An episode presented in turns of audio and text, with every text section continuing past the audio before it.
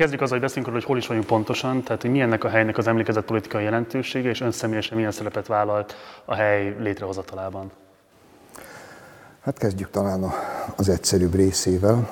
Szabó Pál Csaba barátom keresett meg még 2001-ben, hogy talán itt lenne az ideje, hogy legyen egy múzeum, ahol mindaz, ami Trianonnal kapcsolatos tárgyi és írásbeli, és bármi egyéb emlék, az gyűjtsük össze egy helyre. Magyarul csináljunk egy Trianon múzeumot, mert, mert mégiscsak méltatlan, hogy még nincs. És ő rögtön javasolta, hiszen ő várpalotai születésű, ő rögtön javasolta is, hogy Várpalotán két helyszín is alkalmas lenne. A Túrivár az egyik, amiben ugye okosan és ügyesen a Kádár rendszer alatt a Túrivárba az egyik legépebben megmaradt középkori várunk, vagy kőolajipari múzeum üzemelt, hogy azt talán ki lehetne onnan lakoltatni, és akkor a helyére. Vagy B változatként itt az Icsi kastély, ami viszont szovjet laktanya volt. Rendszerváltás után oroszok elmentek, hogy ez is egy jó helyszín lehet. És akkor végül is ez maradt, és 2002-ben az akkori, tehát az első Orbán kormány kulturális kormányzatától, Rockenbauer Zoltántól sikerült annyi pénzt kapni, hogy egyáltalán elkezdődhetett ennek a múzeumnak az összerakása. Hát itt iszonyatos állapotok voltak ebben a, az épületben. Mindenki el tudja képzelni, hogy 40 év szovjet laktanya után hogy nézett ki az Icsi kastély, nem így. E, és akkor elkezdődött. Hát az első lépésben arra volt elég a pénz, hogy e, nagyjából volt egy tisztasági festés, e, meg talán egy-két írászárót sikerült kicserélni, és talán még az fért bele, hogy valamiféle fűtést, fűtés, korszerűsítés végbe ment, és elkezdődött a magának a, a kiállítási anyagnak az összerakása. Csabának, aki egyrészt a korszak kutatója, ő történész, ő a Szegedi Egyetemen tanít, neki már volt egy, egy ilyen induló anyaga, amivel el lehetett indulni, de meglehetősen szegényes volt és aztán hosszú évek alatt állt össze végül is az a múzeum, ami ma látható. Hát és az emlékezet politikai jelentősége, mit is mondhatnék, vagy hogy is fogalmazhatnám meg legegyszerűbben. Talán a legegyszerűbb és a legkifejezőbb, hogyha, hogyha a zsidó nép egyik alap mondásához és parancsához nyúlunk vissza. A zsidók azt mondják, hogy mondd el fiaidnak. Ez egy alapvető követelmény náluk. És ez nem csak mondjuk a vészkorszakra vagy a holokausztra vonatkozik, hanem a sok ezer éves zsidó történelem egészére. Egy parancs, ami azt fejezi ki, hogy minden generáció köteles az utána jövőnek elmondani a históriát, a történelmet, mert ha minden generáció újra és újra nem tanulja meg, hogy mi volt a história és mi volt a történelem, akkor el fog veszni a nemzetet összetartó kollektív emlékezet. És anélkül meg nincs túlélés. Na hát ezt kell eltanulnunk nekünk, és szerintem ez az emlékezet politikai jelentősége ennek a helynek. És akkor rögtön ez egy fontos kérdés is lett, hogy amikor Trianonról beszélünk, akkor az ön értelmezése szerint pontosan miről beszélünk?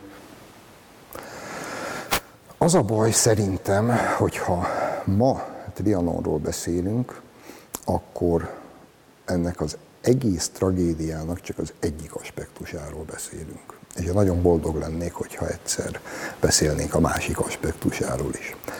Ha ma Trianonról beszélünk, akkor 99%-ban, mint említettem, volt, egy tragédiáról beszélünk.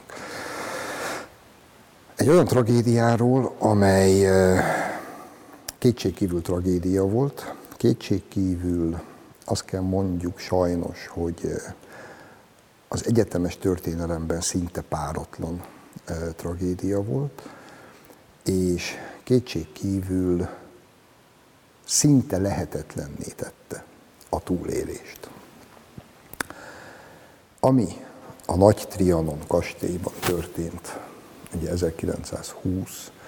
június 4-én 16 óra 32 perckor itthoni idő szerint, az egy az valami olyasmi, hogyha egy egyénre szeretné az ember lebontani, akkor körülbelül az történt egy nemzettel, mint hogyha egy embernek levágnák mind a két kezét, mind a két lábát, a nagyjából 5 liter véréből két és felett lecsapolnának belőle, betennék egy szobába, és azt mondanák, hogy maradj életben. Körülbelül ez történt Magyarországon. És Magyarország életben maradt. És hogyha pontosan eddig eljutunk a gondolkodásban, akkor jön az az aspektus, amiről szerintem beszélni kéne ma igazából Trianon kapcsán, és amiről sohasem beszélünk. Nevezetesen, hogy ez egy sikertörténet. Át kéne állítani a fejekben. A gondolkodás sunkat, ennek az egész nemzetnek a gondolkodását, és nem csak Trianon kapcsán, hanem az egész 1100 éves történelmünk kapcsán, hogy próbálom így viszonylag plastikusan megfogalmazni, mire gondolok. Időről időre vannak ilyen irodalmi versenyek Magyarországon, nem is versenyek ezek, hanem ilyen, ilyen jópofa irodalmi körkérdés iskolások körében, de mások körében is, amikor kerestetik a legszebb magyar versor. És megdöbbentő módon például minden ilyen verseny során gyakorlatilag két magyar versor az, amelyik mindig első-második helyen végez. Az egyik az, hogy most tél van, és hó, és csend, és halál. Vörös Marti előszavából. A másik Petőfi. Elhull a virág, eliramlik az élet. Mind a kettő gyönyörű, de hát ennél pusztítóban szomorú, és az elmúlásról szóló, különösen Vörös Marti esetében. Ez a végleges elmúlás. Tél van, és hó, és csend, és halál. És egy kicsit még utána mondja az ember a további sorokat, ugye a föld megőszült, de nem hajszálanként, mint a boldog ember, egyszerre őszült az meg, mint az Isten, ki teremti az embert, félig Istent, félig állatot, és elborzadván a szörnyű mű felett, bánatában ősz lett és öreg. Ennél kilátástalanabbat nem lehet leírni. És nekünk ezek a legszebb sorok. De ha vesszük a himnuszunkat, a magyar himnusznál szomorúbb himnusz valószínűleg nincs a világtörténelemben. Minden, olimpián érdemes figyelni bármelyik más nemzet, mikor föláll a dobogóra és elkezdik játszani a himnuszát, minden más nemzet himnusz egy induló, amire az ember úgy hallgatja, és azt mondja, úgy erre bele lehet menetelni a végtelenbe.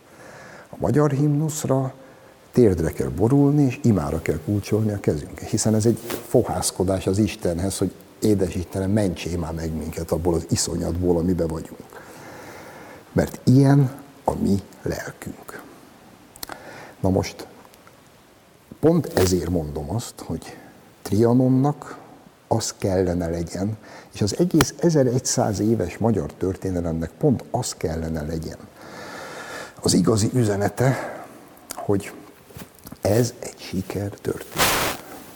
Mert ahhoz képest, hogy nekünk milyen történelem jutott osztályrészül, ahhoz képest, hogy mondjuk Trianonban mit műveltek az országgal, ahhoz képest ez a nemzet még mindig él. Ugyanazt a nyelvet beszéli, amit 1100 évvel ezelőtt, és idestova két év hiány száz éves lesz a trianoni békediktátum, és amikor azt akkor húszban az Antant és a Kisantant összerakta és kitalálta, akkor nem egyebek mellett az volt a cél, hogy az elszakított országrészeken maradt sok-sok millió magyar száz év múlva már ne legyen. Nem volt kérdés Eduard Benes számára, hogy nem 150 év múlva a felvidéken nem lesz magyar. Csak cseh, meg szlovák, illetve csehszlovák. Ugyanez volt a románok álma, meg a szerbek álma is. Ehhez képest eltelik száz év, és még egy ceausescu is túlél, egy nemzeti kisebbség, és a mai napig őrzi a nyelvét, a kultúráját, a történelmét, a nemzeti hagyományait, és ma itt az Európai Unióban gyakorlatilag határok nélkül, ha, sem, ha más nem, de egy magától értetődő természetességű dolog az, hogy én beülök az autóba reggel, és elmegyek Székely udvarhelyre, ahol én beszélgetek a Székely udvarhelyi barátaimmal, ők meg beülnek a kocsiba, és eljönnek Budapestre hozzám, azt megisszuk együtt a pálinkát. Ez egy sikersztori. Csak ennek a nemzetnek a fejében, nem is a fejében, a lelkében valamiért, valami olyan mélységes letargia van, hogy ahelyett, hogy minden nap megtapsolnánk magunkat, hogy mi, mi mindent éltünk túl, ehhez képest mi minden nap elsiratjuk magunkat. Ezen kéne változtatni. Ebből a szempontból is különösen érdekes az, hogy 2010-ben a második Orbán kormány bevezette a Nemzeti Összetartozás napját. Hogyan értékel, hogy akkor, amikor ez megtörtént, mik voltak a legfontosabb ambíciók, hogy milyen célt töltsön be ez a nap, mire vezesse rá a nemzetközösséget, és az eltelt hét év milyen képet mutat, mit sikerült ebből elérni, milyen viszonyuláson vált le társadalomnak a Nemzeti Összetartozás napjához? Szerintem itt két irányba érdemes gondolkodni, és szerintem a kormánynak is kettő szándéka volt. A Nemzeti Összetartozás napja az nyilvánvalóan a szimbolikus térben fontos.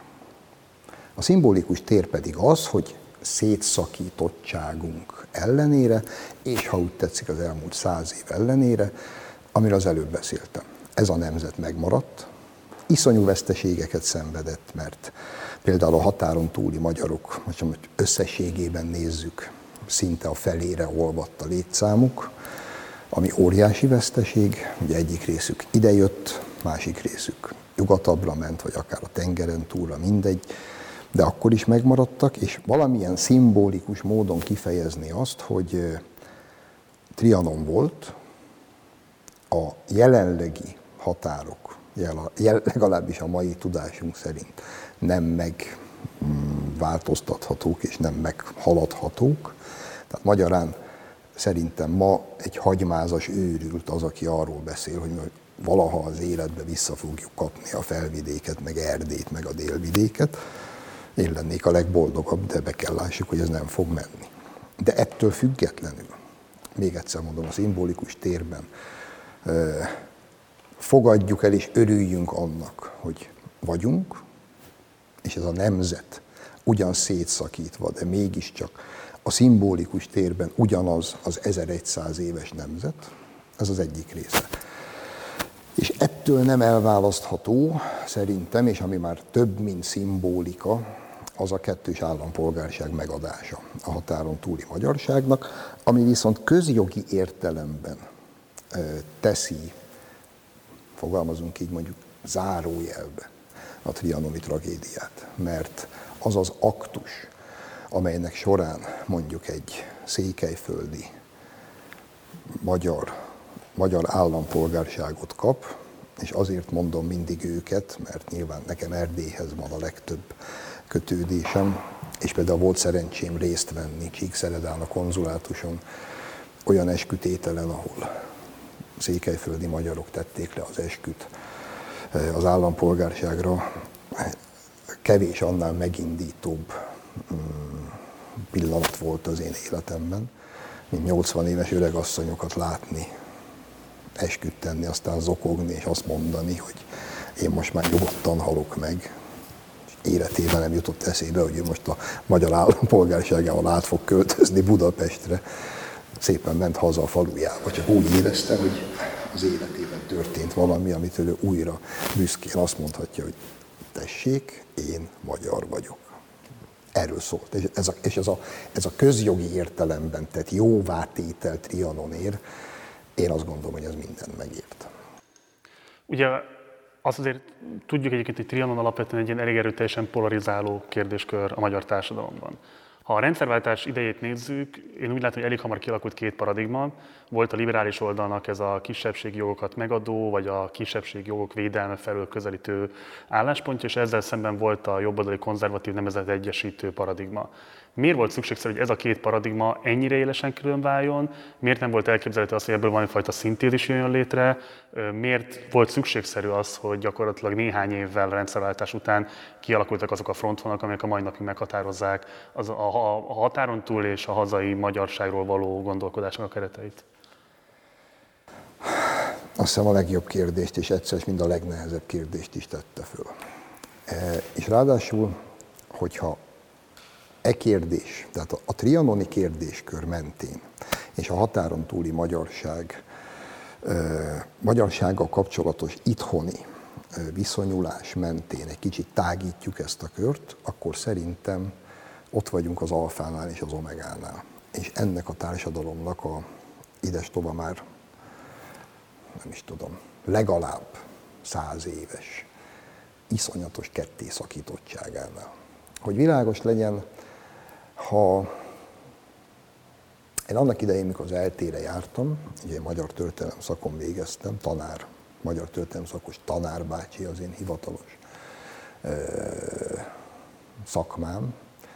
Nekünk volt egy, egy ilyen egyetemi segéd jegyzetünk, szerintem a legfontosabb jegyzete volt az egész tanulmányaimnak. Ennek a jegyzetnek az volt a címe, hogy a népi urbánus vita dokumentumai. És nagyjából a 20-as évektől kezdve vette végig, egészen a második világháború végéig, a, azt a vitát, ami ugye népi urbánus vitaként vonul be a magyar históriába, ugye, aminek az egyik oldalán állnak Német László, Veres Péter, Féja Géza, ugye a népiek, a kelet népe, meg a válasz köré csoportosuló írói, újságírói, publicistai csoportosulás, a másik oldalán ugye a nyugatosok, az urbánusok, a hatvani lajosok, az ignótusz pálok. Na most, ha amikor az ember kinyitja ezt és elkezdi olvasgatni, mondom 20-as, 30-as, 40-es évek, olvassa azokat a cikkeket, amelyek akkor megszülettek, ha letakarja az ember a szerzők nevét és az évszámokat, és ez a tragikus, az pontosan ugyanaz, amit a rendszerváltás után az első pillanatban így folytattunk egymással. És ha az ember egy kicsit utána jár és beleássa magát, akkor arra is rájön, hogy a Kádárkor látszólagos, legalább ezügyben látszólagos négy évtizedes nyugalma sem volt ebből a szempontból nyugalom, mert még a Magyar Szocialista Munkáspárton belül is megvolt pontosan ugyanez. Volt az acél és köre, meg a posgai és köre és ez ugyanaz a népi urbánus vita volt. És aztán a népiek elmentek lakitelekre zászlót bontani, és voltak a, a beszélőkör és Demszkijék, akik meg nem mentek el lakitelekre zászlót bontani, mert oda a csurkáék mentek. Szóval csak azt akarom mondani, hogy a trianoni viszonyulás, meg a határon túli magyarsághoz való viszonyulás, az egy száz éves történet. És ez a népi urbánus ellentét, ami ráadásul valljuk be legalább magunknak, már a 20-as években is egy fedőnév volt. A zsidó nem zsidó. A népiek voltak a nem zsidó értelmiség, akik ráadásul egy ilyen nagyon erős, ez a mélyről jövő népi attitűd, főleg Veres Péterék féjáik, ugye, ők a falu mozgalom, tehát ők azok, akik először megpróbálják feltérképezni például azt az iszonyatos nyomort, ami a magyar falvakban létezik, a zsellér sor. Tehát tegyük csak Veres Pétert, Féja Géza, I. és Gyulát, puszták népe. Hát ezek szociológiai, finomságú és pontosságú leírásai egy rettenetes, mély szegénységben létező magyar világnak. Nézzük Sinka Istvánt, ugye a fasisztának, a nácinak eh, kikiáltott költőt, aki gyakorlatilag négy évtizedig aztán ki is radírozódik a magyar panteonból, miközben Sinka, aki egy olyan, olyan sorból jön a költészetbe, hogy az ember föl sem fogja. Nem azt, hogy egy ilyen emberből hogy lesz költő, hol tanult meg írni egy Sinka István, aki effektív, juhodályban nő fel gyerekként, és télen juhok közé bújik, hogy ne fagyjon meg. És egy olyan költészetet produkál, az anyám balladát táncol kötete, az világirodalom, ne tévedjünk. Szóval vannak ők, és van ez a nagyon erős, hihetetlenül tehetséges, városi, nagyvárosi, polgári réteg, akik aztán egészen nyugat, Karinti Frigyesig bezárólag, Szerb Antalig bezárólag viszik a magyar irodalomnak ezt a nyugatos vonulatát. Adi nem csak az országról írja le azt, hogy kompország kelet-nyugat között, ez egy kicsit egy önmagára vonatkoztatott hasonlat, mert ő maga is egy komp a két világ között. Ő legalább annyira lehetne népi, mint urbánus. És ő is kicsit meghasonlik, és a költészetében is ez végig kísérhető. És ez egy olyan szellemi, lelki örökség, ami még egyszer mondom, megtörténik a rendszerváltás, és valahol megnyomnak egy gombot, és azok az emberek, akik 40 évig úgy tettek, mintha ez nem lenne, ugyanott folytatják, ahol az apáik, meg a nagyapáik abba hagyták. És ez egészen félelmetes. És ebben gyökeredzik mindaz, amire rákérdezett. Hogy mondjuk a, a rendszerváltás utáni liberális magyar értelmiség egy abszolút, teszem hozzá egyébként, egy vállalható közjogi aktusként tekint a határon túli magyarság problematikájára. És egy liberális választod, hogy nyilván ilyen és olyan és amolyan szabadságjogok, mint mindenki mást őket is megilletnek, és ez nagyon helyes válasz. És van a, nem tudom, most mindenki most folytassuk, ez népi, van a népi, vagy a nem urbánus értelmiség, azoknak pedig ez az egész egy nagyon mély érzelmi kérdés amitől egyszer nem tudnak, és valószínűleg nem is akarnak. Ezt mondhatom több számban, nem is akarunk megszabadulni. Én 33 éves koromig nem voltam Erdélyben. És nem azért nem voltam, mert éppen speciál nem tudtam volna oda menni, hanem bennem egy olyan rettegés volt, attól, hogy én ezt lelkileg nem fogom tudni kibírni, miközben azt sem tudtam, hogy valójában mi vár rám. És akkor amikor már megtörtént a rendszerváltás ott is, és úgymond szabad volt már az utazás, és már túl voltunk a 89-es Marosvásárhelyi pogromon is, és akkor én elmentem először.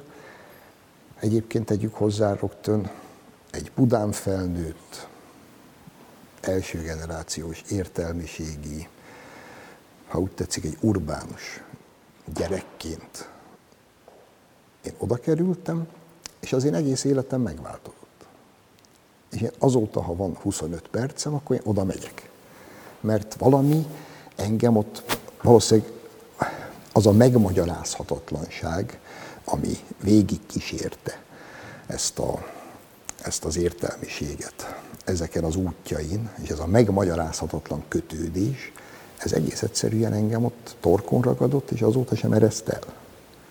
És miközben sem anyai, sem apai ágon semmiféle kötődésem nincs speciál Erdélyhez, de ha én Balavásárnál letérek a Segesvári főútról, és így elindulok balra, mert ott kezdődik Székelyföld, én a mai napig én oda haza érkezem. És azokkal az emberekkel érzem jól magam. Nem tudom miért, mert hiszen lehetne az egész világ tökéletesen idegen. Az Ugligetbe ahol én felnőttem, ott nagyon kevés erdélyi vonatkozású dolog volt. És elég későn találkoztam vele. De mégis az ennyi. Ez a rendszerváltó liberális értelmiséggel szembeni vád az érzéketlenséggel kapcsolatban, ez miben érhető tette a rendszerváltás idején? Ugye 2004 az egy másik helyzet ott a kettős állampolgárság kapcsán. Szerintem ott csúcsosodik. Ott csúcsosodik ki, de hogy a rendszerváltás időszakában mi az a, mik azok a cselekedetek, vagy, azok, vagy mik azok a hiányok, amelyeket esetlegesen nem lépnek meg? Én szerintem eh, nem tudok én most sem cselekedetet, sem hiányt mondani. Mindig csak egy ilyen furcsa viszonyulást tudok mondani valamihez. Tehát például, amikor Antal József azt mondja, hogy én lélekben 15 millió magyar miniszterelnöke szeretnék lenni, azt hiszem így szól a mondat. Hogy azonnal az SDS másnap föláll és tiltakozik, és azt mondja, hogy ezzel a magyar miniszterelnök nem átlépett egy határt, és megsértette a, a környező országokat, miközben az Isten szép szerelmérát kit sértett meg? Hát egy, elmondott egy óhajtó mondatot arról, hogy hát amiről, amiről idáig beszéltünk, hogy most talán a rendszerváltással, és már a, az utód államokban is lezajlottak a rendszerváltások, és nincsen többé Tito, és nincsen többé Nikolaj Ceausescu, sem Guszták Huszák, hát akkor talán megfogalmazhatjuk azt, hogy hát az erdélyi magyarok azok a mi véreink, meg nemzet testvéreink, hogy ilyen patetikusan fogalmazzak. Ez, ez teljesen nyilvánvaló volt, hogy Antal József részéről ez egy ilyen igazi, mélyről lelkéből kiszakadó mondat volt. Ezt nem kimódolta, nem kitalálta, és valahogy, valahogy ez, eh, nem tudom, akik mi ezt akkor hallottuk, hogy az új begyünkön éreztük, hogy ezzel ő mit akar mondani. Iszonyatosan fura volt a reakció, hogy rögtön ezéről le van teremtve, hogy miket beszél. És még az is lehet, hogy mit mondjak, lehet, hogy az SZDSZ-nek igaza volt, és a románok fölháborodtak. Lehet, nem tudom. Eddig fog minket az érdekelni, hogy a románok mindig épp aktuálisan mind háborodnak föl. Szóval csak, csak ilyeneket tudok felsorolni, hogy valamiféle empátia hiány, ami, ami a társadalom egy részének magától értetődő és természetes, a másik fele pedig még csak nem is politikai okokból, szerintem ez az ő részükről ugyanúgy egy érzelmi kérdés volt.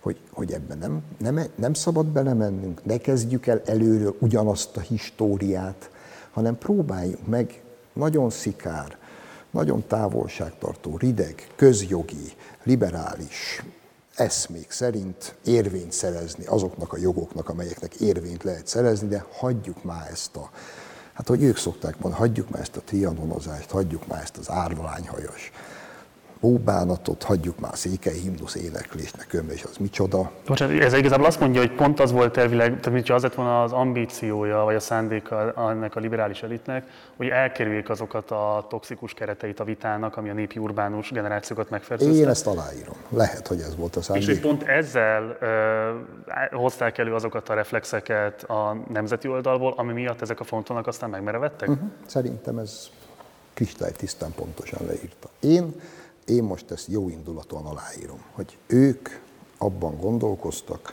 hogy haladjuk ezt meg. És hogyha elmerülünk az érzelmek tengerén, akkor nem fogjuk tudni meghaladni. Ez az oldal pedig, mivel nem tud mást, mint hanyat úszni az érzelmek tengerében, ezért ezt személyes támadásnak éltem meg. Szerintem ez pontos.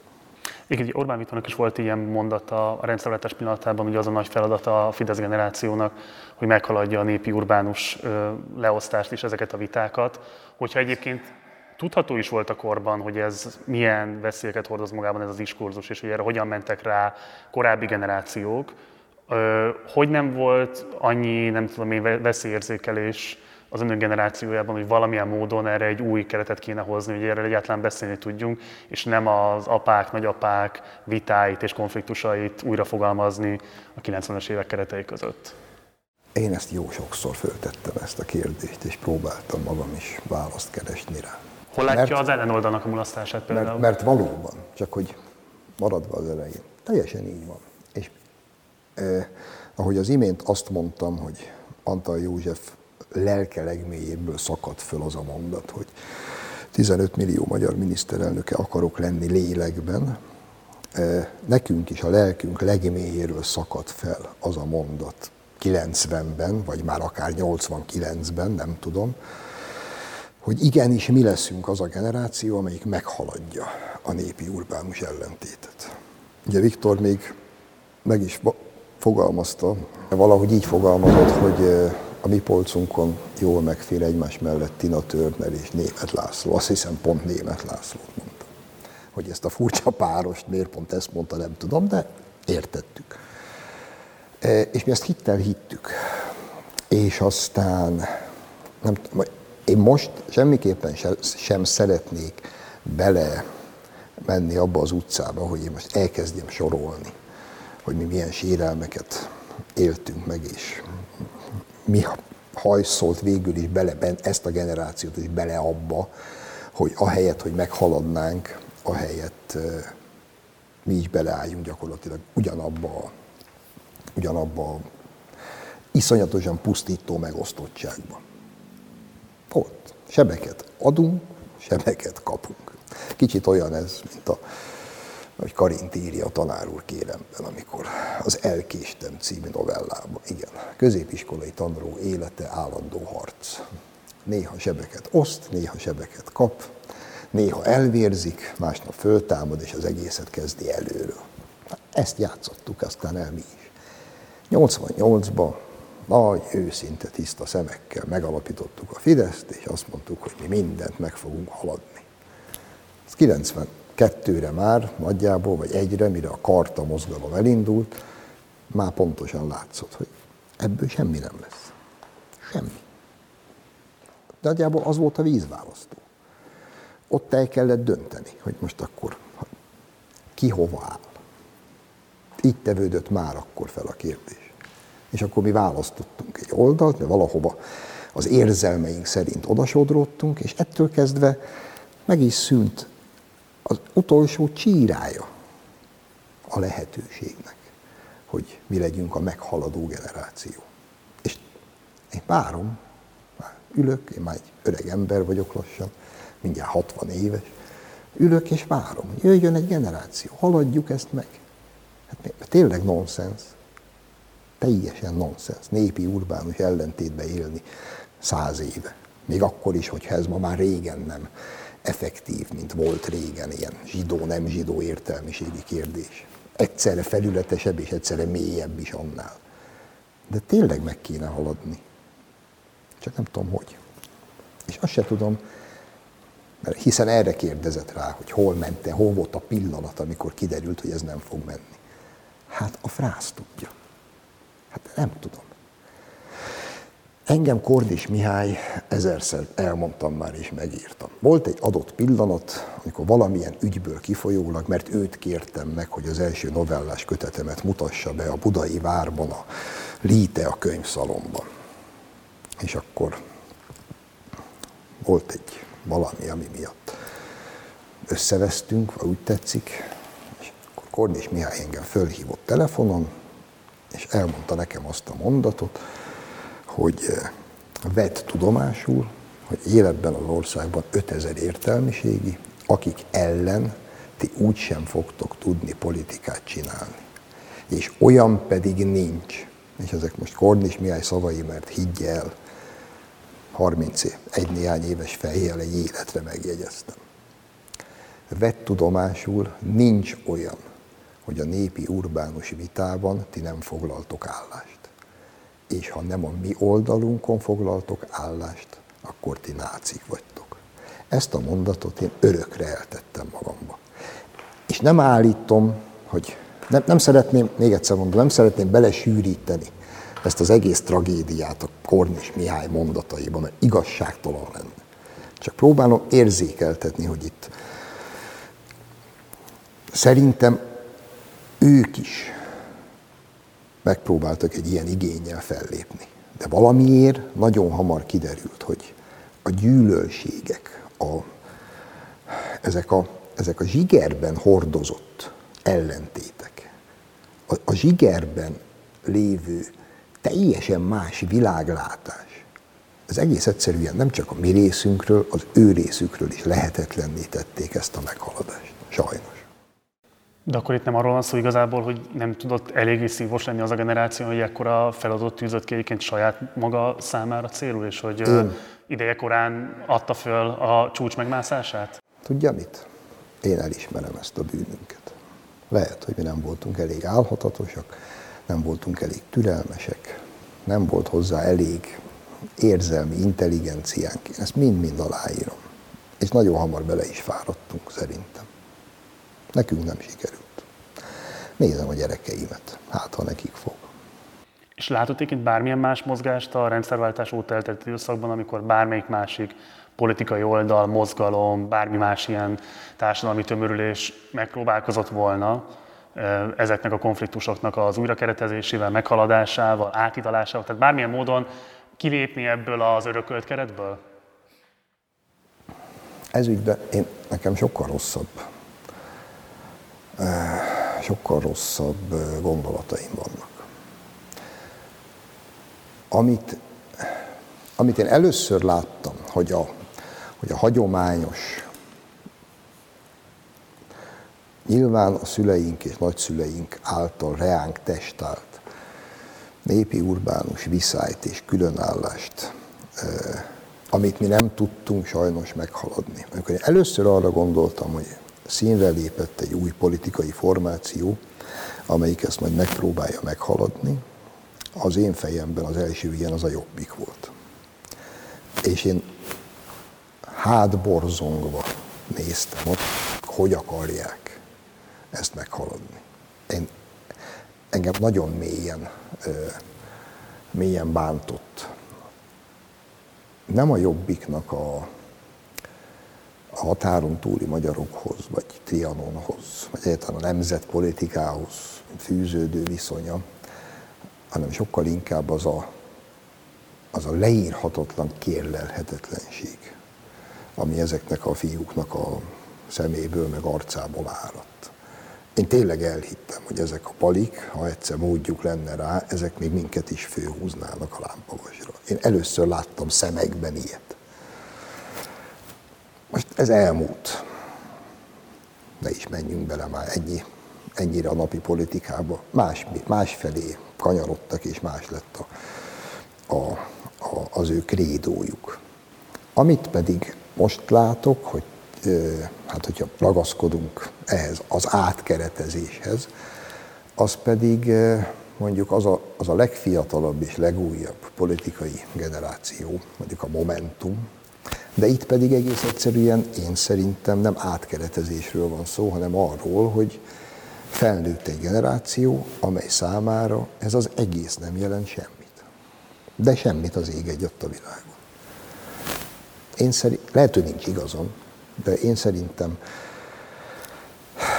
ez a generáció sem Német Lászlóhoz, sem Sinka Istvánhoz, sem Szerbantalhoz, sem Trianonhoz, sem 40 év kommunizmushoz, sem tanácsköztársasághoz, sem semmihez, sem 1100 éves magyar történelemhez. Szerintem semmilyen módon nem bizony, viszonyul. Mert nincsen hozzá köze. Szerintem tudása sincs felőle, de lehet, hogy előítéletes vagyok. De ha van is, szerintem nem érzi azt a fajta kötődést, ami, nem tudom, ötötször mondom a beszélgetésünk során, ami a mi számunkra akkor is érzelmi kötődést jelent, ha amúgy még családilag sem vagyunk érintettek. Szerintem ez megszűnt. Ez, egy, ez a 21. század, ez egy annyira más világ, én már nem is értem. Tehát én, én elvesztettem a fonalat, meg se kísérlem megérteni. De azt látom, hogy nincs érzelmi kötődés ehhez, hanem sokkal inkább, ha van érzelmi kötődés, az, az egy dologhoz van, ahhoz a klasszikus ö, liberális világképhez, ami szerintem ebből a szempontból mindenképpen kétdimenziós, szerintem.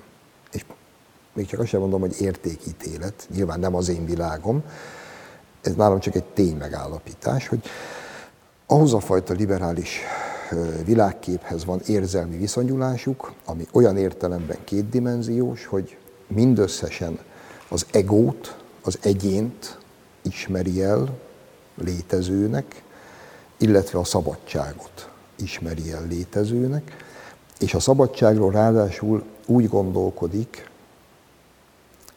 a szabadságot egy olyan fajta entitásnak gondolja, amit a maga teljességében soha nem lehet megélni, de az egónak, az egyénnek az az élet célja, ha úgy tetszik, ez az élet értelme, hogy megpróbálja elérni a szabadságnak azt a fokát, ami a legteljesebb.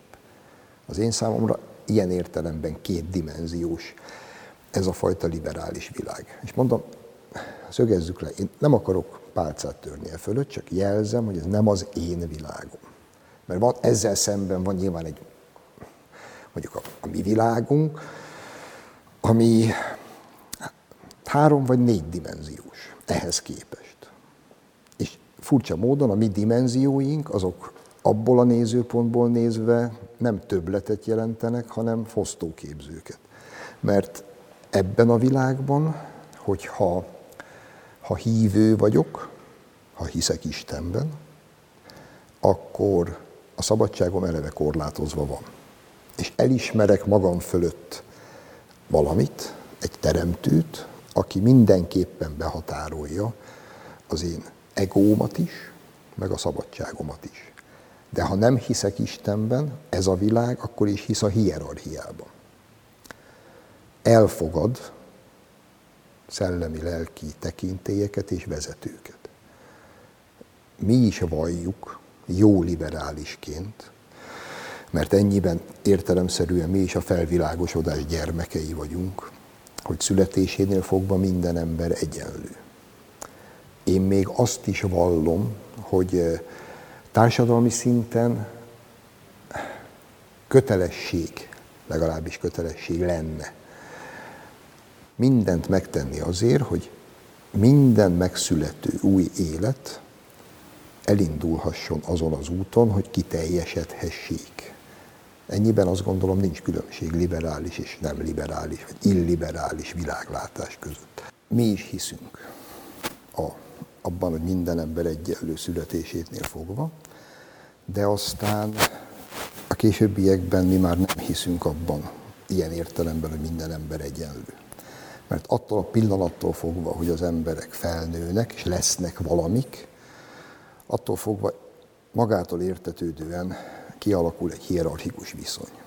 És hogy érthető legyen, hogy pontosan mire gondolok, a nagypapám kiskörösön volt körorvos. Ma úgy mondanánk, ő volt a körzeti orvos. És nekik generációkra visszamenőleg voltak cselédeik, akik a kert végébe volt a cselédház, ez egy rendes ház volt, csak kisebb, mint a nagyapáéki. Ők abban laktak. A nagyapáék az cselédek gyerekeit iskoláztatták, segítettek sátoros ünnepeken, a cselédség, az együtt evett, a nagypapáékkal a közös ünnepi asztalnál, de ők voltak a cselédek, ők meg a főorvos úrék.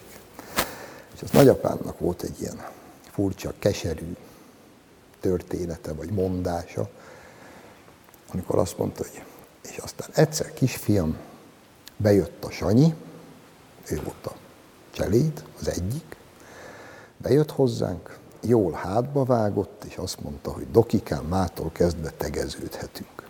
És én tudtam, hogy megjött a kommunizmus. Mondta ezt a nagyapám. És én ezt ma már egészen zsigerileg pontosan értem és érzem, hogy ő mit akart ezzel kifejezni miképpen mondjuk engem a mai napig zsigerileg idegesít, ha bemegyek egy boltba, és az ott lévő 18 éves kicsi leánka azt mondja nekem, hogy hello vagy szia. És én mindig konzekvensen jó napotot, vagy jó reggelt, vagy jó estét köszönök. És nem azért, mert én, én nem szenvedek sem rangkorságba, sem semmiben, de engem úgy neveltek föl, hogy kisfiam, a idősebbeknek kezit csókolom ott, vagy jó napot kívánok, köszönünk, soha nem nyújtjuk idősebb embernek előre a kezünket, és egyébként, ha kezet fognak velünk, akkor a másik szemébe nézünk. És úgy neveltek, hogy az emberek között van egy hierarchikus viszony. És nem tegezzük le egymást. A 80 éves bácsit sose tegezi le a 14 éves csitri, mert az nem való. Ilyen értelemben mondtam azt, amit mondtam. Szóval a mi több dimenziós világunk ebből fakadóan nyilván liberális szemszögből nézve fosztóképzős világ, hiszen mi gátakat építünk be a saját életünkbe. De nekünk meg ez így természetes. Egy pillanatra visszakanyarodva csak a trianoni kérdéskörhöz, hogy az nagyon izgalmas volt számomra, hogy az, ha, ha én, vagy én így fordítottam, amit mondott, hogy Trianon gyakorlatilag egy lehetőség is lenne arra, hogy a viszonyainkat egy új fénytörésbe tudjuk helyezni, vagy hogy más perspektívával lássuk a saját történelmünket, és nem feltétlenül egy ilyen katasztrófa láncsorozatként. Sikertörténet. És hogy az a kérdésem igazából, hogy mert Részben ezt a filmet is azért csináljuk, mert mi is azt gondoljuk, hogy Trianon egy nagy lehetőség arra, hogy úgy értelmezhessük végre a dolgainkat, hogy így lássuk a regionális összefüggéseket, lássuk a világpolitikai összefüggéseket, és hogy valami olyan perspektívát rajzoljunk meg magunknak, ami, ami nem arról szól, hogy itt száz éven belül el fogunk olvadni, és meg fog szűnni a magyar nemzeti kultúra, meg fog szűnni a magyar nyelvnek egyáltalán használata, és így tovább. És hogy én azt gondolom, hogy itt van egy olyan politikai kelepce, amit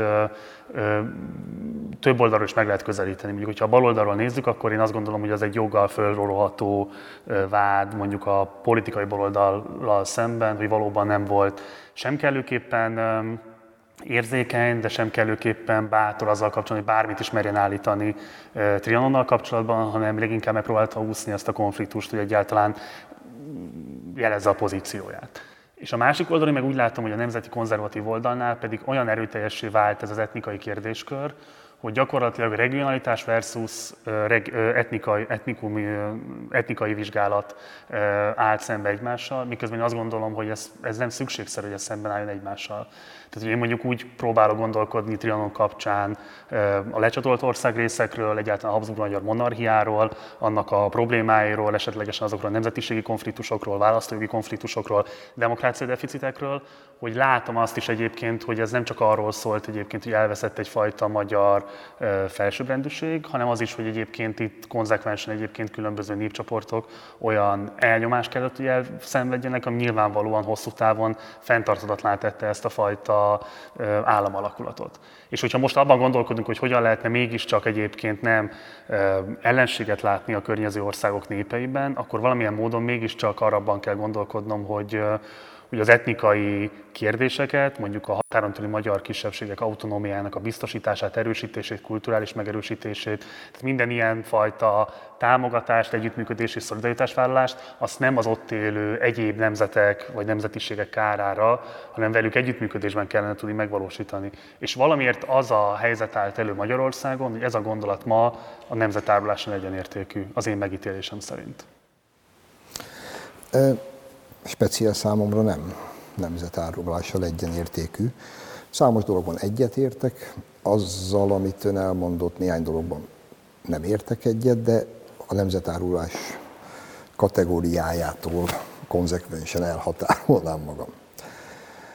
Egyetértek egyebek mellett abban, hogy a magyar uralkodó osztályokat minimum 18. század közepétől nagyon súlyos felelősség terheli.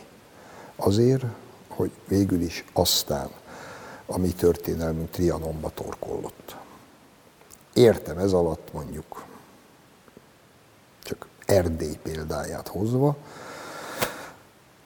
az erdélyi magyar nemesség a 18. század második felétől kezdve pusztán anyagi megfontolásokból irgalmatlan mennyiségben hozza be a Kárpátokon túlról a móc, és ez most részemről nem, nehogy valaki azt gondolja, hogy a lenéző móc szót akarom használni, a 18. században nem létezett a román népnév. Akkor őket mócoknak hívták.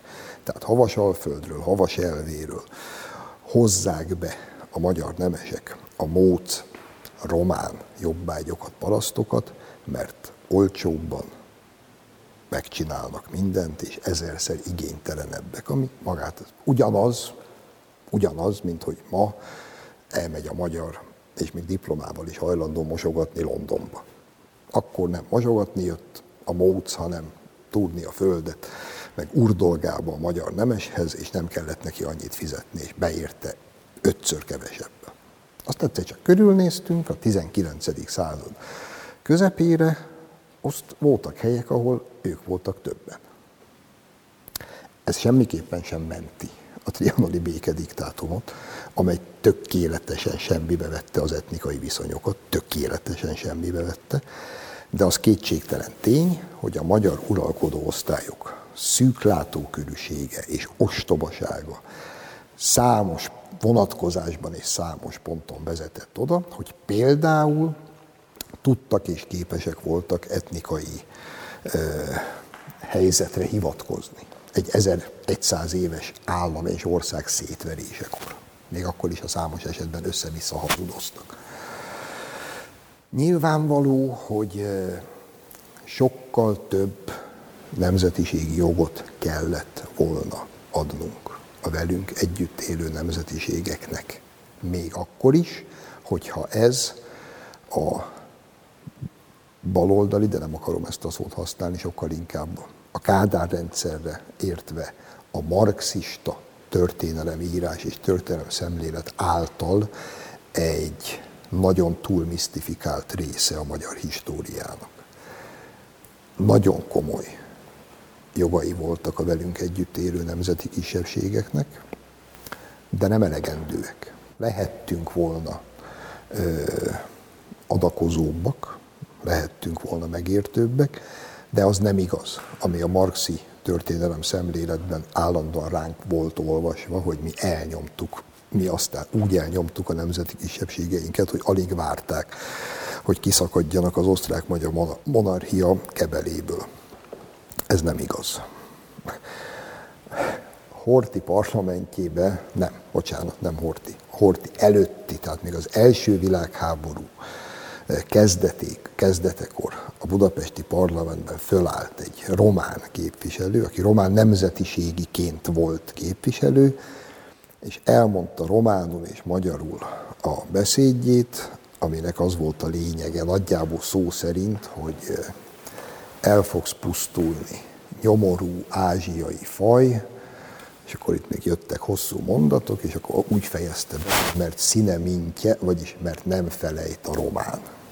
Na most, ha a tizené, tízes évek közepén a budapesti parlamentben egy román nemzetiségi képviselő föláll, elmond egy ilyen beszédet a parlamentben, majd leül, és aztán hazamegy, akkor nekem senki nem mondja, hogy itt rettenetes elnyomatásban éltek. De egyébként iskolájuk is volt. Nyelvhasználatuk is helyjel közzel volt. A KUK hadseregében közel 30 nyelven zajlott a vezénylés. Tehát ezt ne felejtsük el. Minden egyes bakának, ha rutén volt ruténul, ha ruszén volt ruszénul, minden lét, ha öten beszélték azt a nyelvet, akkor is kötelező volt a tiszteknek mindenki anyanyelvén a regrutát és a parancsokat kiadni. Ezek szerintem már ma is, szerintem ma is egy nagyon komoly ö, dolog lenne. Mondjuk nem nagyon tudom elképzelni, hogy ma a francia hadseregben bárki hajlandó lenne bretonul vezényszavakat osztogatni, csak azért, mert Brötányban még élnek bretonok. Zárójelbe zárva. De ettől függetlenül kétségtelen tény, sok séreleme volt a, az osztrák-magyar monarchiában élő kisebbségeknek, miképpen az is kétségtelen tény, hogy a magyarság a Kárpát-medencében mindenképpen úgy élte meg, hogy igenis van egy kulturális primátusa. Nem használom a felsőbbrendűségi szót, de a primátust igen. Mert, mert úgy élték meg, és ez azért egy kicsit közeledett, közelített is a valósághoz, ami nyilván következik az 1100 éves egyenlőtlenségből. De az biztos, hogy a nyugathoz való kapcsolódásban, a tanulási lehetőségekben, az irodalomban, a művészetekben, a zenében azért többnyire a magyarok jeleskedtek. A közigazgatást a magyarok szervezték meg. És valószínűleg mindebből következett a kulturális primátusság tudata, amit nem csak az magyar uralkodó osztály, hanem a legalsó szinten lévő magyar közember is úgy élt meg, hogy vannak a, a tótok, ami akkor nem volt szitokszú, ez volt a népnév. Vannak a tótok, vannak a románok, vannak a rácok, ugye a szerbek, a vadrácok, akik velünk élnek, nincs is velük semmi baj, mindegyiknek van valamiféle viszonyulása hozzánk, mindegyik azt akkor így élték meg, hogy mindegyik megélheti a maga nemzetiségét, ahogy akarja. Hát Budapest közepén a Tabánt régen úgy hívták, hogy Rácváros. Az egy csodálatos hely volt, ott kizárólag rác szőlőtermesztők, földművesek és kocsmárosok éltek, akik port készítettek, csapszékeket és kuplerájukat tartottak fenn, és Krúdi Gyula oda járt piálni, meg egyebeket csinálni. Tehát elfogadott volt ez az egész, a svábság, hogy mondjuk beszéljek magamról, egy egészen különös helyet foglalt el a magyar viszonyok között.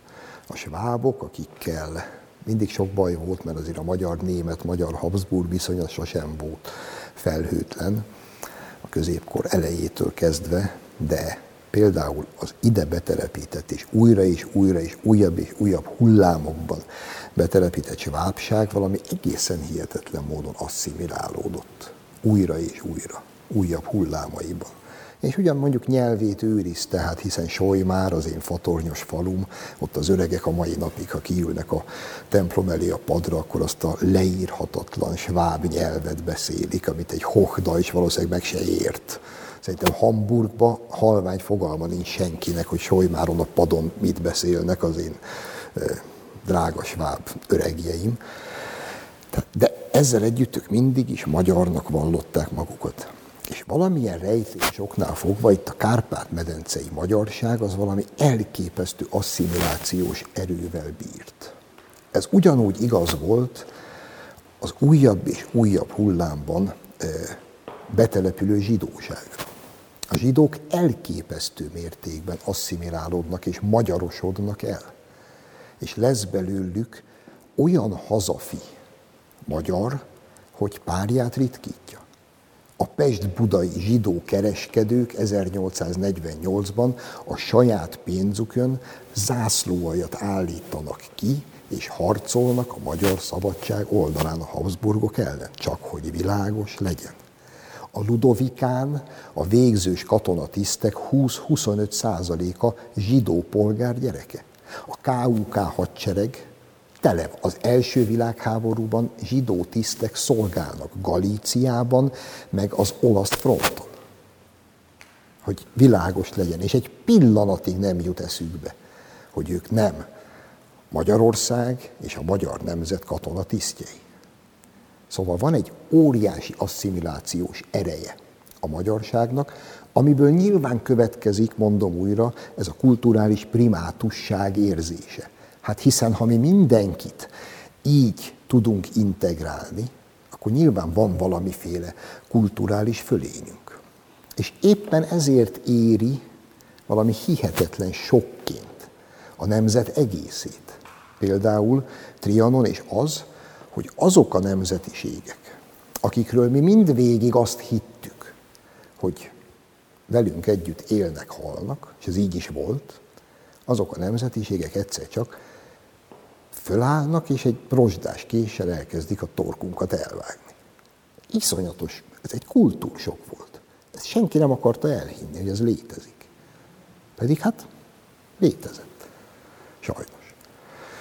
És és eh, nyilván, hogy, hogy ebből rengetegféle következtetést le is kell, és le, még akkor is le kellett volna már rögtön vonni, Trianon után, miképpen azt, legalábbis ez nekem megmásíthatatlan véleményem és mániám, hogy ne kérjük már, semmiképpen ne kérjük számon Trianon után a magyar uralkodó osztályon, vagy Horti Miklóson azt, hogy revizionisták voltak.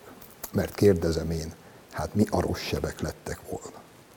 És nem ők voltak revizionisták, egy nemzet volt revizionista. József Attilástól és Juhász Gyulástól. Egy nemzet érezte azt, hogy ez így nem maradhat.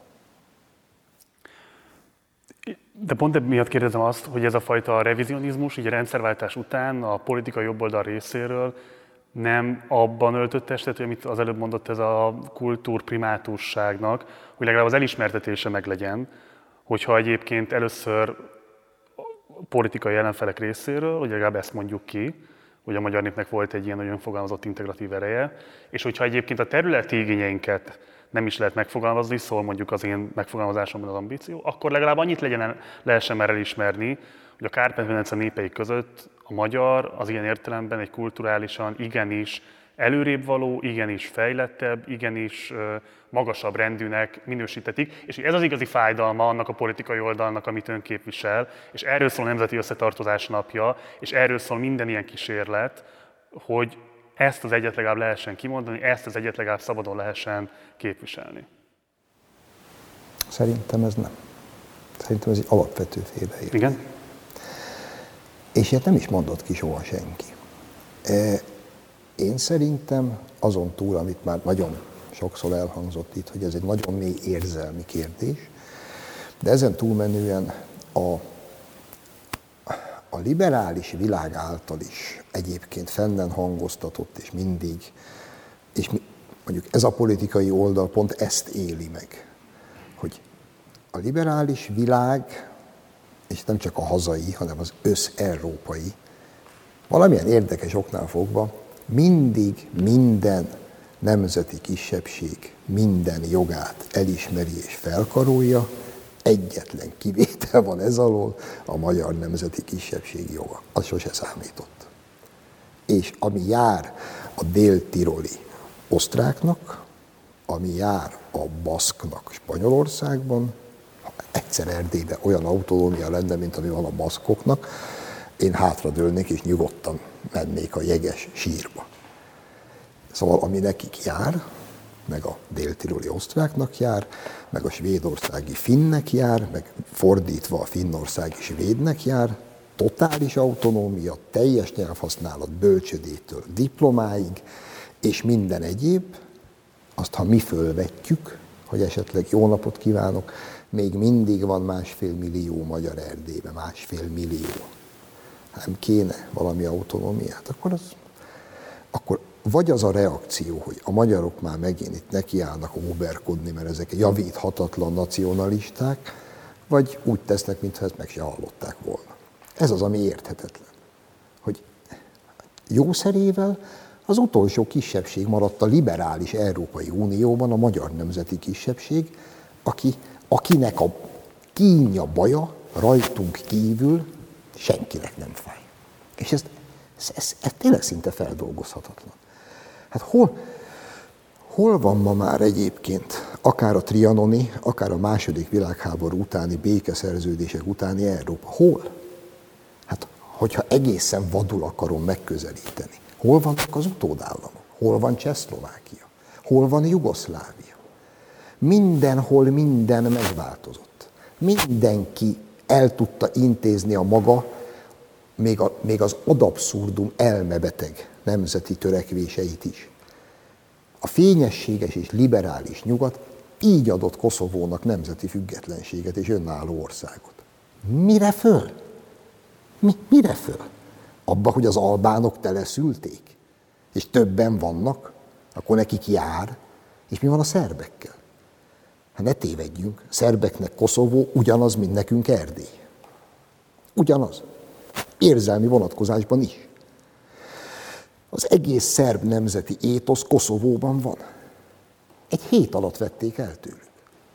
És minden, a liberális világ azt mondta, hogy persze ez jár, az albánok ezt akarják, akkor jár nekik. Elsőkként ismerik el az önálló és független Koszovót. És azt mondjuk kicsit föltett kézzel, hogy másfél millió magyarnak nem lehetne, legalább a Székelyföldnek nem lehetne autonómiát adni. Hát hiszen ott egy tömbben él egy millió magyar. Hát se közel, se távol nincsen román a rendőrön kívül. Hát nem járna nekik egy autonómia? És úgy néznek ránk, mint a holdról jöttünk volna. Ez egyszer felfoghatatlan.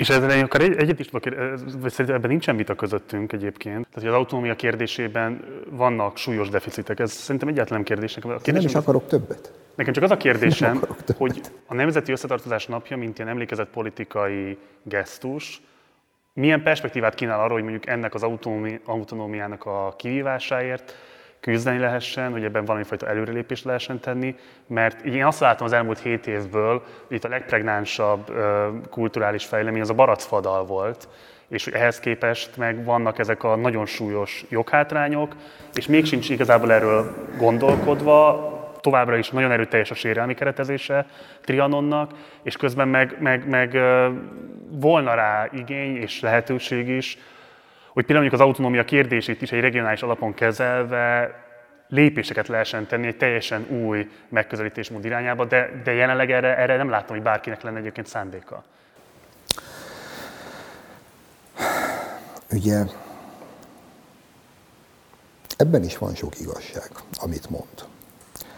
És én szerintem például az autonómiát sokkal határozottabban kellene akár állam, magyar állami vagy kormányzati szinten is, ha úgy tetszik, követelni vagy képviselni. Ha rajtam volna, én ezt sokkal, nem tudom, mi a jó szó, durvábban lépnék föl, akár Brüsszelben. És pontosan ezek lennének az indokaim. Ugyanakkor azt a, azt a típusú sérelmi politikát, amire ön hivatkozik, azt én, én speciál egyre kevésbé érzem, és azt is gondolom, hogy a Nemzeti Összetartozás napja, vagy a kettős állampolgárság megadása, mert mondom, szerintem a kettő együtt értelmezhető, és együtt is kell értelmezni, és amiért mindig újra és újra megkapjuk persze ugyanazokat a vádakat, mind itthon, mind kintről, ezzel kapcsolatban pedig azt tudom mondani, hogy ez megint olyan dolog, ami érdekes módon mindenkinek magától értetődik, csak nekünk nem. Ma minden román, aki él a Földön, az Bukarest felfogása szerint a román állam polgára, automatikusan. Ami teljesen normális dolog. Minden szlovák automatikusan, ha az Egyesült Államokban él, ha Grönlandon él, ha bárhol él, a szlovák állam polgára, és a szlovák állam, hogy is hívják ezt közjogilag? Védhatóságot vállal fölötte. Magyarul megvédi, ha kell. Mert szlovákként a szlovák állam, románként a román állam úgy érzi, hogy felelősséggel tartozik minden egyes állampolgáráért, éljen bárhol a világban. Szerint horvátoknál dettó. Szerintem ez annyira magától értetődően természetes, hogy az nem igaz. És én értem, mert a, a magyar állam ugyan ezt mondja ki. Sem többet, sem kevesebbet. Minden magyar éljen bárhol a világon, a magyar állam polgára, és a magyar állam deklarálja, hogy védhatóságot vállal fölötte, vagyis megvédi. A probléma nyilván abból adódik, ne dugjuk a fejünket a homokba, Nyilván abból adódik, hogy speciál 5 millió magyarból, aki nem a magyar határokon, a jelenlegi magyar határokon belül él, ebből az 5 millió magyarból 3,5 millió az utód államokban él. És az utód államok pedig úgy érzik, hogy ha a magyar állam az ő állampolgáraiknak állampolgárságot ad és védhatóságot vállal felettük, azzal megsérti az ő szuverenitásukat. Na de hát mégsem élhetünk le úgy egy hátralevő reményeim szerint még 1100 évet, hogy azt, ami mindenkinek természetes, mi mindig föl fogjuk tenni a kezünket, és azt mondjuk, hogy jaj, bocs, tényleg, bocsi, mi nem, mert nem akarunk titeket megsérteni.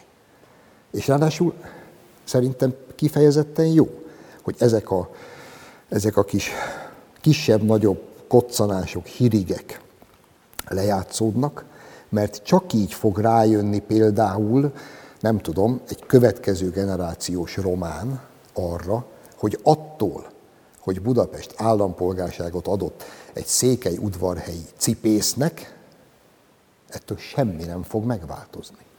És a székely udvarhelyi cipész nem fog kimenni Székely udvarhelyen a Kossuth utcára egy nagy táblával, hogy én mostantól kezdve Magyarországhoz tartozom. És hogyha természetesen, ha látni fogják, hogy ebből semmi nem következik az ő rémálmaikból, akkor már sokkal közelebb kerültünk mindkét felett tekintve a kívánatos és vágyott megoldáshoz. Lásd Szerbia. A szerbeknél ez gyakorlatilag megvalósult. Miután a szerbek átestek az elmúlt tízegy néhány évben a maguk trianonján, mert átestek, keményen átestek. Jugoszlávia ugyanaz az furcsa államalakulat volt, mint az egykori osztrák-magyar monarchia. Iszonyatos létszámú, egy tömbben élő nemzeti kisebbségekkel, lásd horvátok, lásd szlovének, lásd vajdaságban magyarok, és a szerbek, összerakva egy mesterséges államba, és mindez szerb primátussal. Mert Jugoszláviában szerb primátus volt.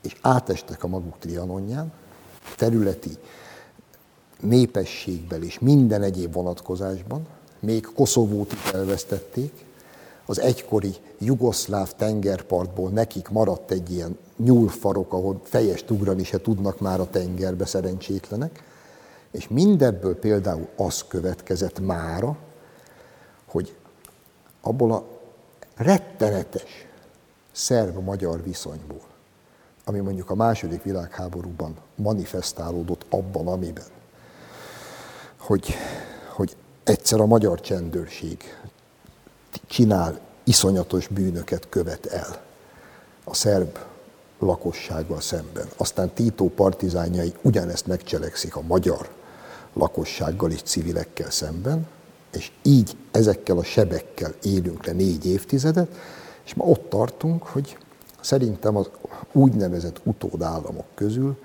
torony magasan a szerbekkel vagyunk a legjobb viszonyban. És ma a vajdasági magyarok élvezik talán a legszélesebb körű szabadságot és autonómiát, ami a saját nemzeti létük megélését tekintve. És a szlovákokkal is kezd tökéletesen normalizálódni a viszony. Méghozzá hát a mostani szlovák miniszterelnökkel, aki pár évvel ezelőtt még a legnagyobb magyar faló volt. És el sem tudtuk képzelni, hogy mi egyszer baráti viszonyban leszünk. Hát pár évvel ezelőtt még megfosztották a szlovák állampolgárságától azokat, egyébként a szlovák alkotmány ellenére, akikről kiderült, vagy kiderítették, hogy megkapták a magyar állampolgárságot. Nem vonták vissza a mai napig se ezt a hülye törvényüket, de, de, de nem veszik el senkitől. Az egészet inkább besöpörték a szőnyeg, hagyjuk a francba. Tudják, hogy minden magyar-magyar állampolgár, de már senki se cseszegetnek érte. Magyarán lehet ezt a dolgot normalizálni, és én hittel hiszem, hogy a románokkal is el fogunk jutni ide. Mert egyébként megdöbbentő lesz sokaknak, akik ezt nézik. A, a Kárpátokon túli románság, a bukaresti, a havasalföldi, a moldovai románság olyan mérhetetlen szeretettel és tisztelettel viszonyul a magyarsághoz, hogy az elmondhatatlan. És az Erdélybe egyébként döntő többségében Ceausescu által kényszerrel betelepített románok, akiknek az lett mondva évtizedeken keresztül, hogy a ti első számú ellenségetek az a magyar, ott a szomszédodba, mert ő akarja elvenni a te hazádat, azokkal van a konfliktus egyedül. És azokkal is már csak akkor van, amikor éppen Bukarestbe úgy döntenek, hogy akkor vagy a Córesz, akkor vegyük elő, és akkor uszítsuk rá a magyarokra a derék erdélyi románokat. Szóval, és igazából sohasem a nép körében volt ez. A, a liberális oldalon oly megvetett, sőt szinte gyűlölt és íróként soha el nem ismert Vas Albert. Csak e, Ujás úr, vegyen egy nagy levegőt két könyvet olvasson el tőle. Annyit olvastam. A 13 almafát, Ezt nem olvastam. azt olvassa el, és a Kavintont kell szednem. Adjátok vissza? Nem, a, Funtinel? mindjárt a Funtinelli boszorkány. Az meg volt. Ezt a kettőt olvass el. A te, nincs. A román paraszt, meg a magyar paraszt, egyik él a falu egyik felén, a másik a másik felén. Ha baj van, kisegítik egymást ha elverte a jég a termést, együtt zokognak, és eljárnak egymás keresztelőjére, és viszik a komatálat, és nincsen közöttük semmi baj. Én pont ezt akartam, hogy én meg azt látom, hogy tehát ilyen helyi közösségi szinten iszonyú természetszerűséggel, hogy a legmagától értetődőbb módon jönnek létre egyébként ezek az együttműködések, akár intézményi szinten is. Tehát Kolozsvárot fantasztikus színház van, sokkal jobb filmfesztivál, mint mondjuk Budapesten valaha. Tehát így fantasztikusan kozmopolita város. Temesvárot két tagozatú színház van, Marosvásárhely két tagozatú színház van, Palicson van szintén egy fantasztikus filmfesztivál. Tehát, hogy helyi szinten egyébként ezek a közösségek tökéletesen tudnak együttműködni, más intézményekkel vagy kulturális cserekapcsolatokat kialakítani, és mindig ott van probléma, amikor valamilyen szinten vagy az ottani állam, vagy pedig a magyarországi állam belép egy ilyen birodalmi logikával, és elkezd normatív módon számon kérni etnikai megfontolásokat,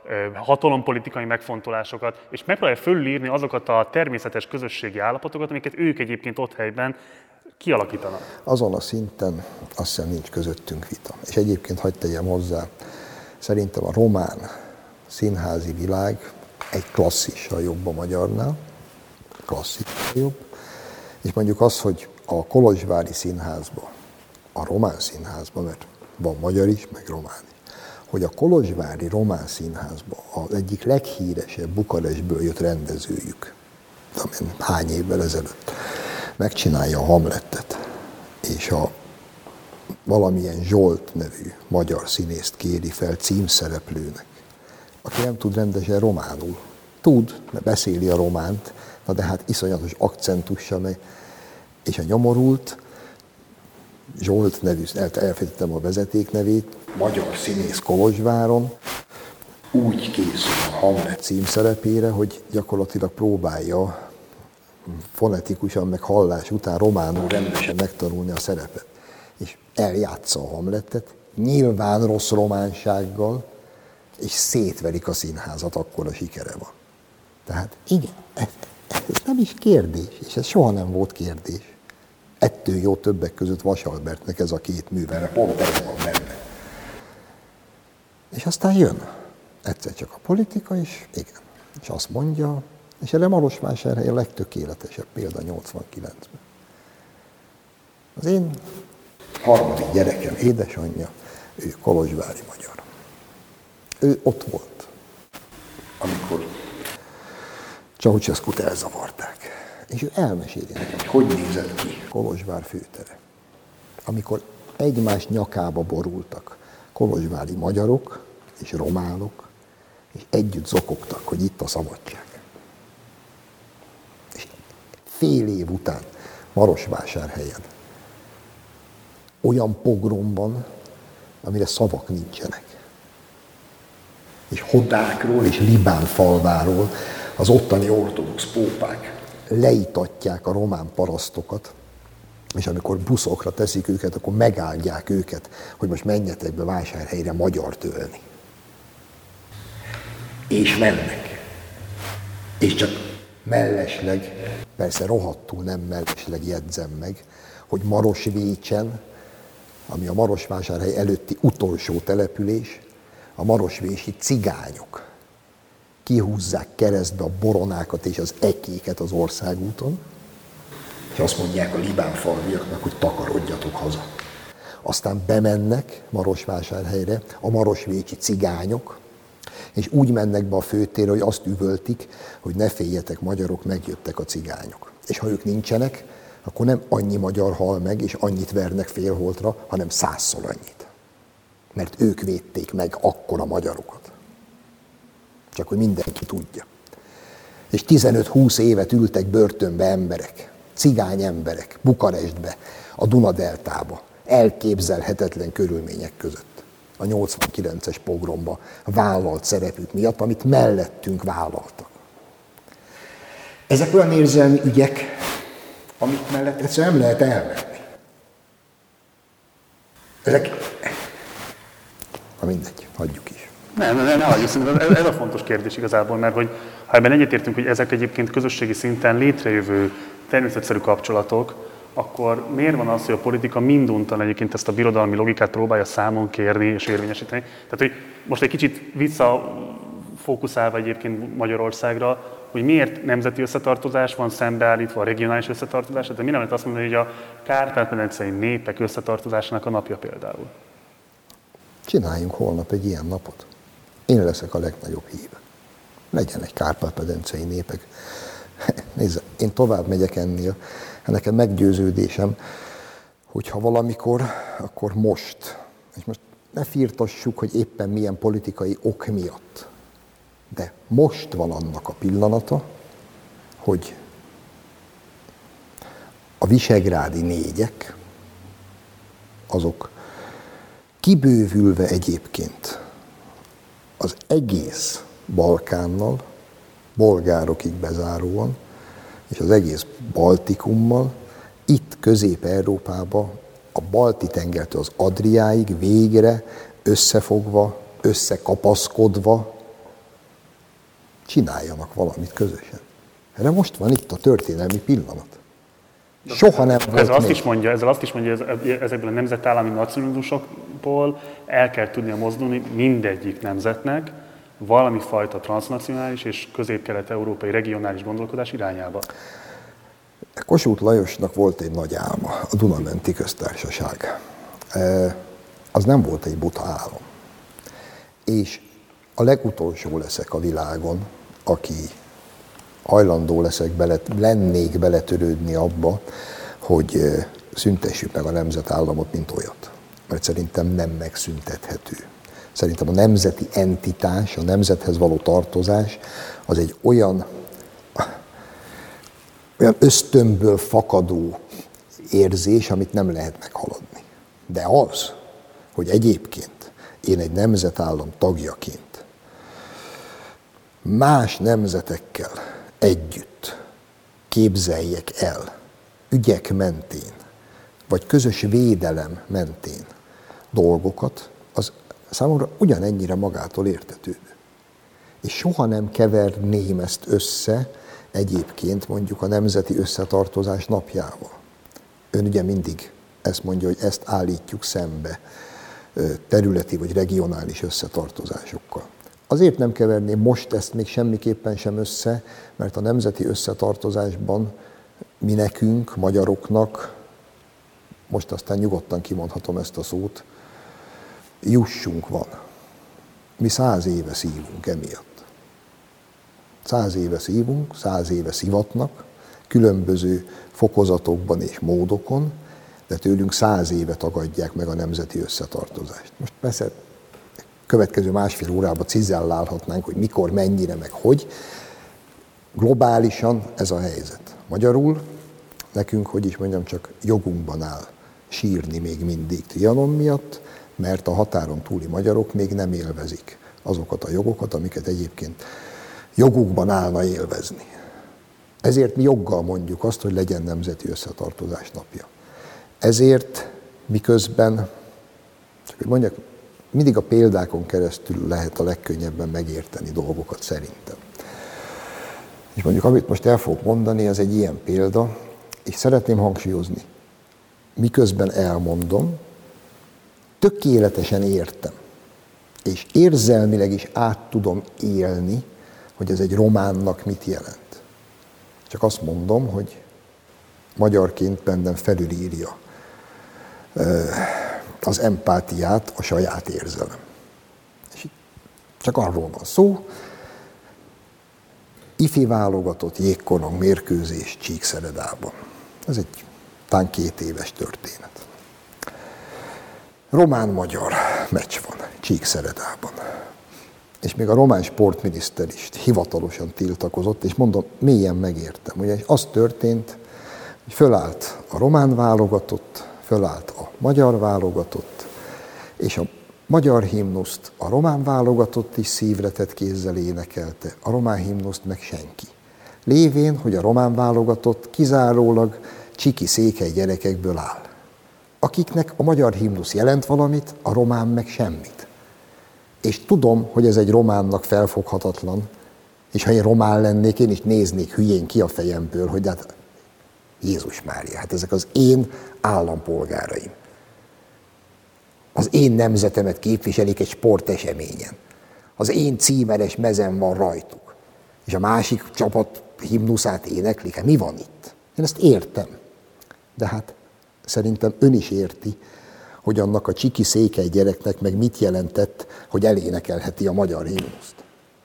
Hát ezzel, ezt nem lehet felülírni, ezt nem lehet átugrani, ezt nem lehet megkerülni. Nem lehet neki azt mondani, hogy figyelj, politikusabb, jobb lesz, hogyha nem, hagyd a francba, ne énekeld a románt, aztán majd lesz valami. Mert nem fogja. De ebben nincsen vita köztünk. Én azt gondolom, hogy ezekkel a lelki kérdésekkel kell a legnagyobb empátiával eljárni, és abszolút egyébként azt gondolom, hogy akár mondjuk a kettős állampolgárságnak a kiterjesztése, az elismertetése, tehát ezek olyan fontos ö, tehát igazából ez, ez, ez adja, most ez így rosszul hangzik, de mégiscsak azt kell, hogy mondjam, hogy ez adja mondjuk egy adott kormányzatnak, vagy egy államalakulatnak a, az alapvető empátiás készségét azokkal az emberekkel szemben, akik nem a területéhez tartoznak. Én csak azt mondom, hogy, hogy, hogy ez miért kell, hogy szükségszerűen együtt járjon ilyenfajta birtokviszonyoknak a létesítésével, hogy azt mondjuk, hogy ők a mi magyarjaink, vagy azt mondjuk, hogy ők a mi ö, ott élő nemzettársaink, miközben ez nyilvánvalóan így van, de miért kell a magyar államnak egy ilyesfajta birtokviszonyt két kézzel harcolva kialakítani, és ezzel beletolni azokat az embereket ott egy olyan szituáció, vagy olyan feszültségbe, amit nekik kell helyben kezelni. Tehát nekik kell egyébként adott esetben ezeket a, az ebből adódó problémákat kezelniük, átélniük, megélniük, elszenvedniük. Én azt hiszem, hogy ők meg, ha közöttük jár, akkor ma még lehet, hogy ez változik majd egyszer, nem tudom. De ma még azt mondják, hogy ők addig boldogok, amíg el kell szenvedniük mindezt miattunk. Mondjuk a Erdélynél maradva a románsággal szemben. Ez tök fura. De hát nekik is bele van fetszölve 80 év tragédiája. Meg a pünkösdi királyság, mert ugye a második bécsi döntéssel visszajöttek négy évre. Azt még szomorúbb lett a sorsuk. Tehát ilyen értelemben mondhatjuk azt, hogy két év hiány száz éve egy olyan sorsra vannak ítéltetve, ami valószínűleg a mi számunkra soha nem lesz felfogható. Ez csak akkor lenne a mi számunkra felfogható, ha holnap reggel, vagy most, hogy így beszélgetünk Várpalotán a Trianon Múzeumban, most ezen az ajtón valaki bejönne, és azt mondaná, hogy jó napot kívánok. Várpalota 17 óra, két perctől fogva Szlovákia és maguk mostantól vagy átköltöznek Várpalotáról a szomszédos Veszprémbe, mert az még magyar, vagy mostantól maguk szlovák állampolgárok, és méltóztassanak szlovákul beszélni. Ha ez megtörténne, akkor tudnánk átélni, hogy azok az emberek száz éve mind mennek keresztül. Két év múlva lesz a száz éves évforduló.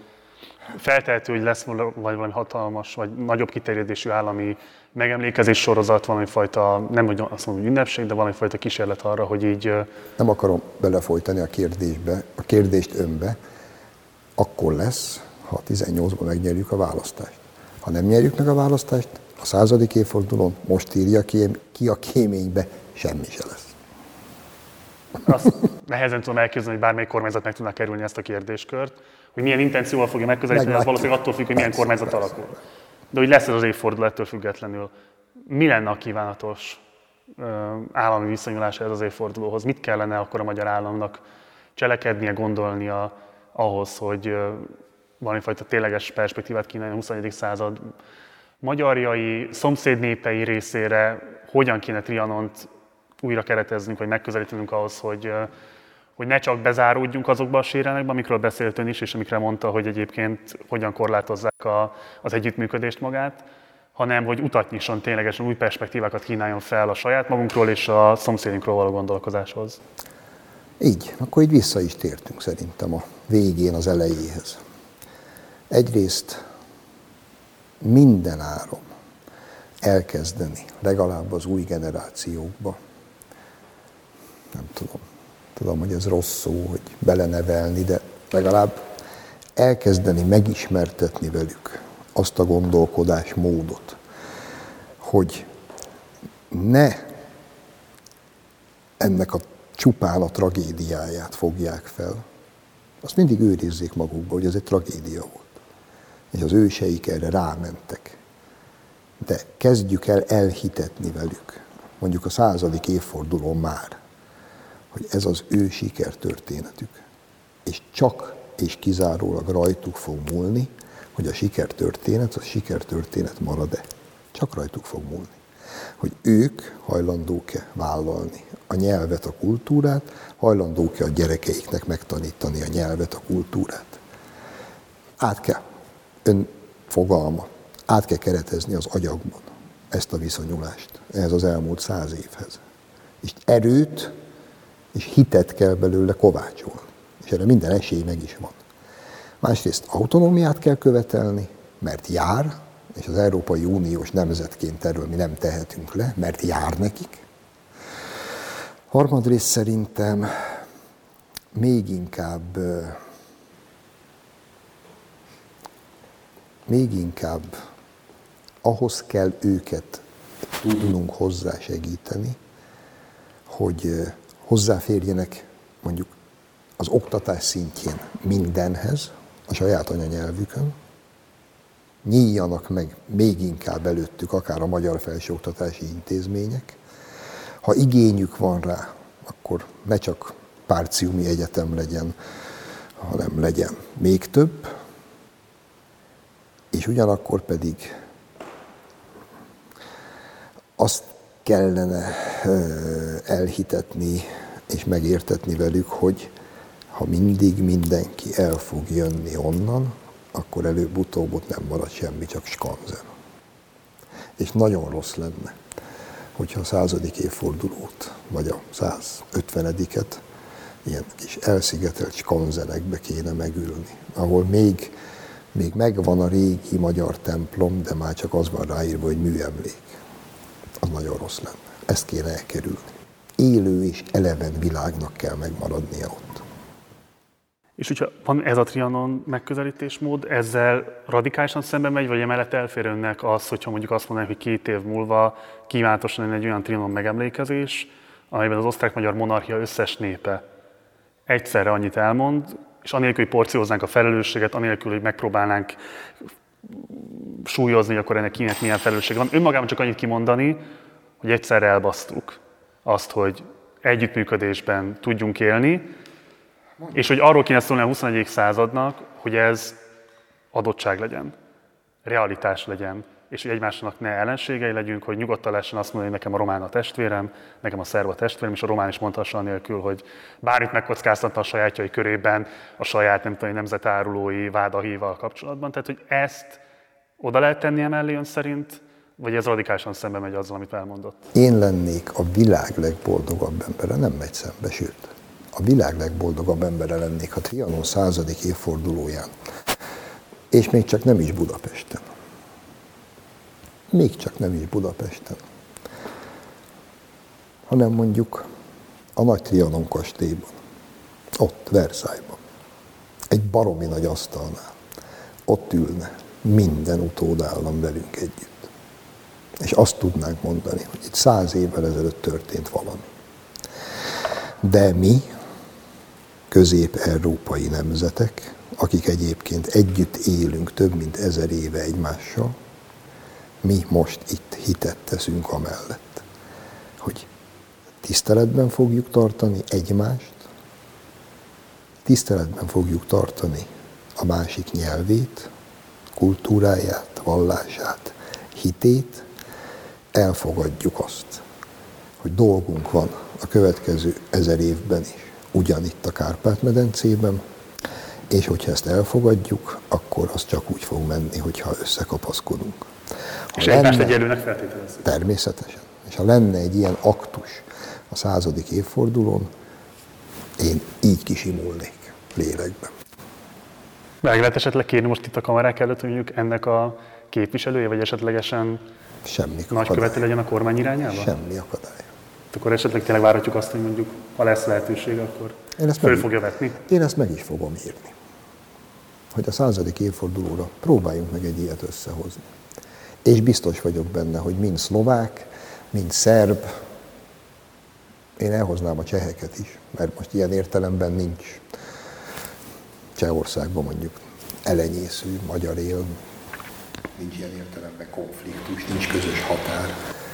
De én elhoznám őket, lengyeleket, románokat, polgárok, mind, mindenkit, mindenkit.